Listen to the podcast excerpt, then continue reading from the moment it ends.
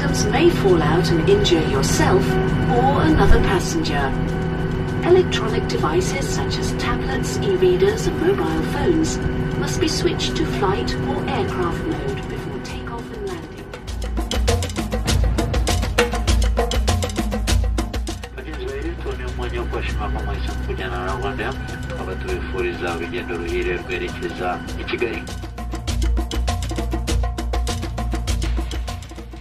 Ek gesels nou met Etienne, ons gids wat vir ons vir die volgende paar dae hier in uh, Kigali en omgewing 'n bietjie gaan rondwys in sy land uh, Rwanda. En uh, Etienne gaan nou eers vir ons vertel uh, hoeveel mense woon hier in Rwanda en miskien spesifiek ook die hoofstad Kigali. Rwanda is having 12 million people living in it. And among the 12 million, I mean, the 12 million is on a land of 26,000 square kilometers. The capital is called Kigali, and the capital is having 1 million and a half people living in it. Maar daar's baie verskillende groepe wat ook in Kigali en in Rwanda woon. Uh, Veral as jy mens kyk na die geskiedenis en dan ook die mense slagting wat in die vroeë 90's plaasgevind het. Kom ons hoor by Etienne. We have uh, four languages, the national official uh, languages, and uh, that is Kinyarwanda, which is our mother tongue. We have Swahili uh, spoken in, in, in, in East Africa, and French and English. Now, the most spoken language is Kinyarwanda, of course, because each and every Rwandan speak Kinyarwanda, and then followed by by uh, English. And the reason is simple: it's because English is a teaching language, and uh, seventy percent of Rwandan population is young, and young being at school. That's why it is the second one to be spoken, followed by French, and then the last one is Swahili. Dit is interessant dat hulle Swahili juis as een van hulle tale het. Daar is 'n nogal rede daarvoor. Yes, the reason is simple. Rwanda is part of uh, East African community, and Rwanda is a landlocked country. Rwanda is uh, is just basing its economy on on, on business, and uh, by doing business, normally we we started doing business with our neighbor, and our neighbor being a member of East African uh, community, they speak Swahili. So to allow our people to do business with our neighbor, that's why we introduced Swahili as also a national uh, language.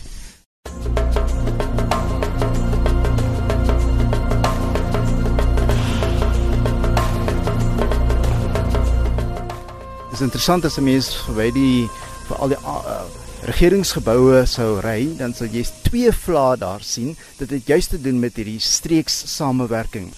We, Rwandan being member of East African uh, countries, a flag for, for East African uh, countries.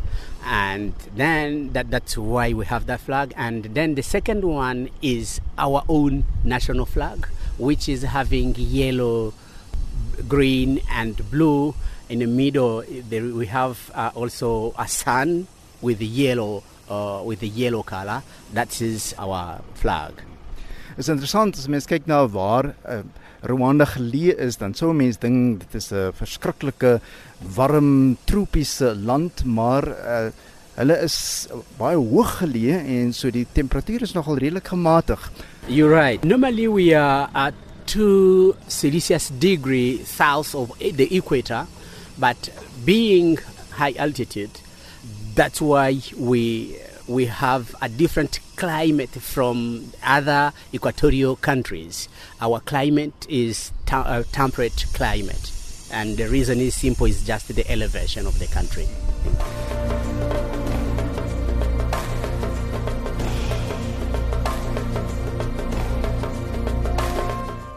Dis 'n baie heuwelagtige land. Kom ons hoor wat sê Etienne daarvan. Rwanda is a, a hill country. Uh, it has also some mountain, and as we be driving, you will be seeing more than uh, more hills. And uh, for that reason, Rwanda has a nickname called a thousand hills country.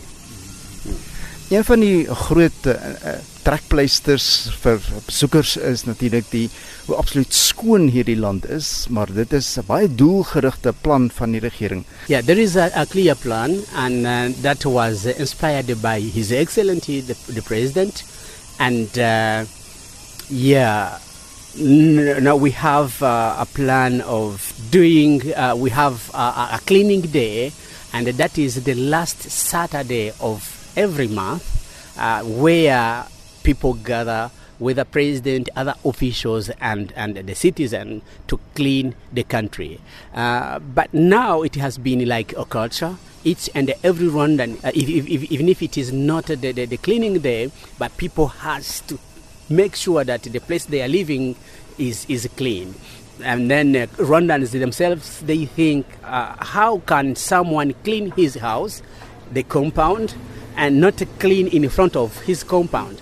Because the reason is, if you don't clean outside at the road where you're living, and then people walking in your house will bring the, the, the, the, the darkness from outside and take it in, in, in your house. Now, people have that as a culture. Even if it is not the daily, uh, I mean, the, the, the cleaning day, they clean in front of their compound.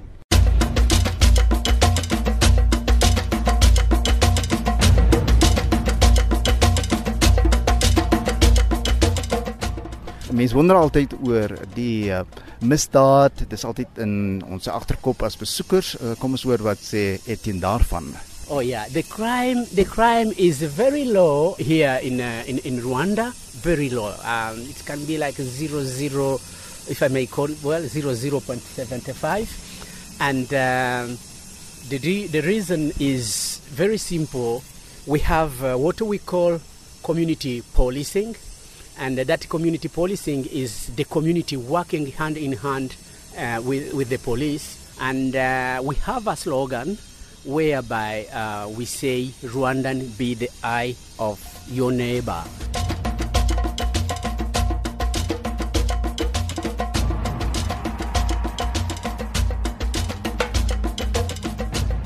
Ek staan nou hier in die woud waar ons nou net sopas apies bekend as the golden monkeys. En ek het nou twee gaste uit Nederland. En we zijn hier uh, op vakantie. Aha. En uh, we zijn al in Kigali geweest. En uh, Ja. daarna naar Lake Ifu gegaan. Een paar dagen niets gedaan. En hoe ervaar die woud met al die besienswaardighede hier? Dat, dit is heel mooi. Ja, het is al heel bijzonder om in dat regenwoud te lopen. En eh, die apen zien van zo dichtbij. Ja, dat is heel bijzonder. En ze proberen eigenlijk geen contact te maken, maar ze staan wel toe dat je heel dichtbij hen bent. Dus het is heel makkelijk om een foto te maken en zelfs een selfie te maken met een aapje. Die digte woud, erf- dit is natuurlik heeltemal anders as wat in Nederland is of ja. in. Europa is. Ja, dit is echt bamboe en wij hebben meer eh naaldbomen Dat en eh, niet, loofbomen. Nee, wij kennen geen bamboe. Alleen uh, in de dierentuinen waar uh, de Ja. apen zijn. Wij zien ze alleen maar in de dierentuin. Ja, die roete wat ons volg is, nogal uitdagend. En nou, vandaag, eh, dat is goed te doen. En eh, je krijgt een stok mee. Ja. Dus dat maakt het al makkelijker. En er zijn eh, dragers die je ook helpen. Maar gisteren deden wij de Bisoka Trail. En dat is veel moeilijker, veel eh, glibbiger. Want hier valt het, eh, de takken van de bamboe valt op de grond. En dat maakt het dus wat makkelijker. Iedereen kan het. Als je een wandeling kan maken van anderhalf uur, dan kan je dit doen. En voor de trail gisteren, ja, veel modder. En je glijdt naar beneden toe. Maar er zijn wel eh, guides die opvangen. Ja. En eh, de berg opsleuren. En het julle gecompeteer wie die meeste geval ingegly het? Wie het meest geval is, dat was de wedstrijd. Nou ja. Tussen julle twee? Ja. ja, ik denk dat ik als eh, vrouw misschien minder trots ben om die handen van die gids eh, Ja. te aanvaarden. Ek sit nou in die hoofkwartier van Rwanda Air in Kigali by die lughawe en ek gesels nou met uh, meneer Kobina Mikhail. Hy is die hoof van kommersiële dienste. Die eerste vraag wat ek aan hom gestel het was oor hoe die verskillende lugdienste op die kontinent te werk gaan om veral die sogenaamde connectivity en die hub idee te vestig want dit is 'n groot uitdaging vir baie mense op die kontinent. Dikwels moet hulle die kontinent verlaat na ander kontinente soos die Midde-Ooste vlieg en dan weer terugkom in Afrika om uiteindelik hulle bestemmings te bereik. The aviation industry as a whole is a very challenging industry, I think. You know that. But the point to point connection into Kigali has not yet grown to the extent where we can depend on it. All the way we do our network is always we have two waves we bring in from Africa and we connect into Kigali and out into the rest of the world. So now we, we built on that philosophy and we've been slowly growing our network to now include those far off like Senegal and very soon to China. So all this zigzag is to connect people. That's connecting from Africa to the to outside of Africa. But also our other target is to connect within Africa. So we have another wave also where we try to, for example, from South Africa, to connect into Africa, to West Africa, to Central Africa, to Eastern Africa. So that's what we're doing and we're growing. Die hele wêreld op die oomblik gaan gebuk onder 'n uh, ekonomiese insinking en selfs ook die lugvaartbedryf ervaar hierdie insinking. As you said, the economic downturn is a major issue because it's a well-known fact that airline economics goes directly it's directly proportional with the world GDP. So as the GDP of your country increases, so is your potential. Now, when the world is, on an, is in an economic downturn or uncertainty like you are today, with Brexit on one hand and with America not sure. So there's all this uncertainty. And when that happens, a lot of impact in Africa because one, a lot of countries are not able to sustain their economy and therefore their currency devaluates. When that happens, they, they don't have dollars. Our money is always stuck there. That's a major challenge. And what we do about it at that stage is we try to diversify. We diversify to places like China, where one part could be stronger, one part of the world could be a little stronger, even though China itself is having issues. But that's what we mainly do. We downgrade a little our operations, and instead we use that time to do our major maintenance checks. Ek het verder ook met meneer Miguel hoof van kommersiële dienste gesels oor die regulasies wat eh, vir lugvaart geld. En dikwels is van hierdie regulasies baie streng veral as jy mens dink aan Europa eh, bestemmings waarheen hulle wel vlieg. We we welcome it because it makes us better. And the better we are the stronger we are to our competitor.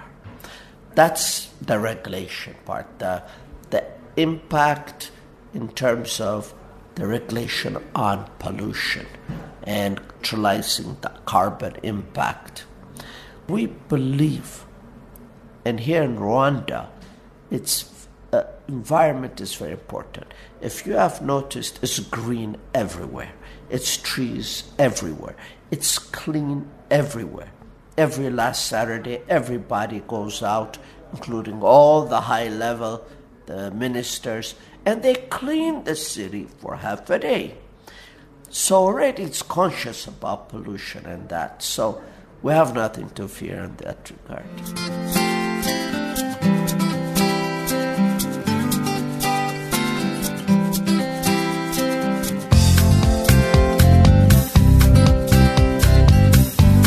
Ek nou die voorreg om met twee vroulike vlieëniers te gesels van Rwanda Air. I'm Esther Mbabazi, and I'm a first officer on the Airbus at Rwandair. I'm Anais Kangeo, first officer on the CRJ900. En net wil eerstens vra hoe het hulle die opleiding gevind? Personally, I was always interested in flying and the training can be long, short, tough, or easy depending on what phase you're at. So it's all the all the all the above combined. I would say, yeah. And uh, some phases tough, some other hard. Yeah, it was a mix of. Dit is 'n baie uh, mansgeoriënteerde en dominerende beroep. Hoe vind hulle dit as vroue? So yeah, I, I do I do have support from my colleagues.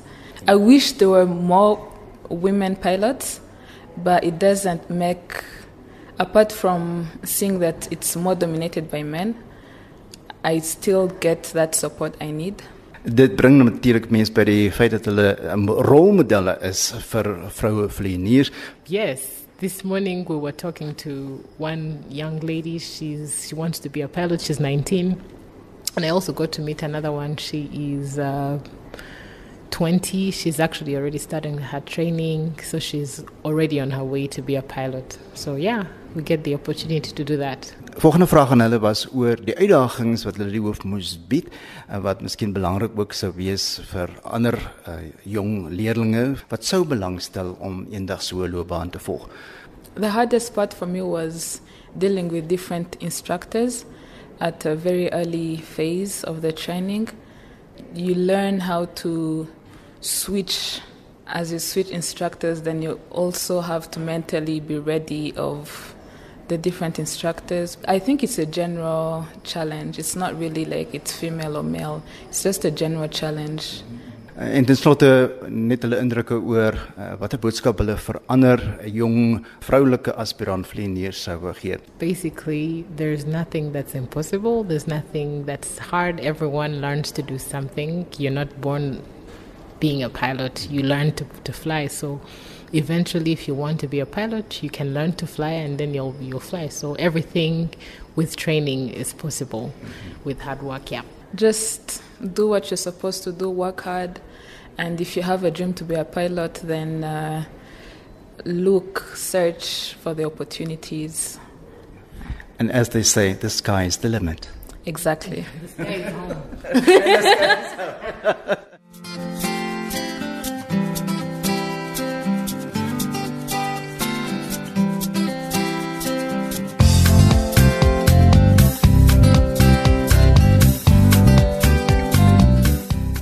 Na so 2 of 3 dae se besoek hier aan Rwanda, sit ons vanaand hier op die tafel.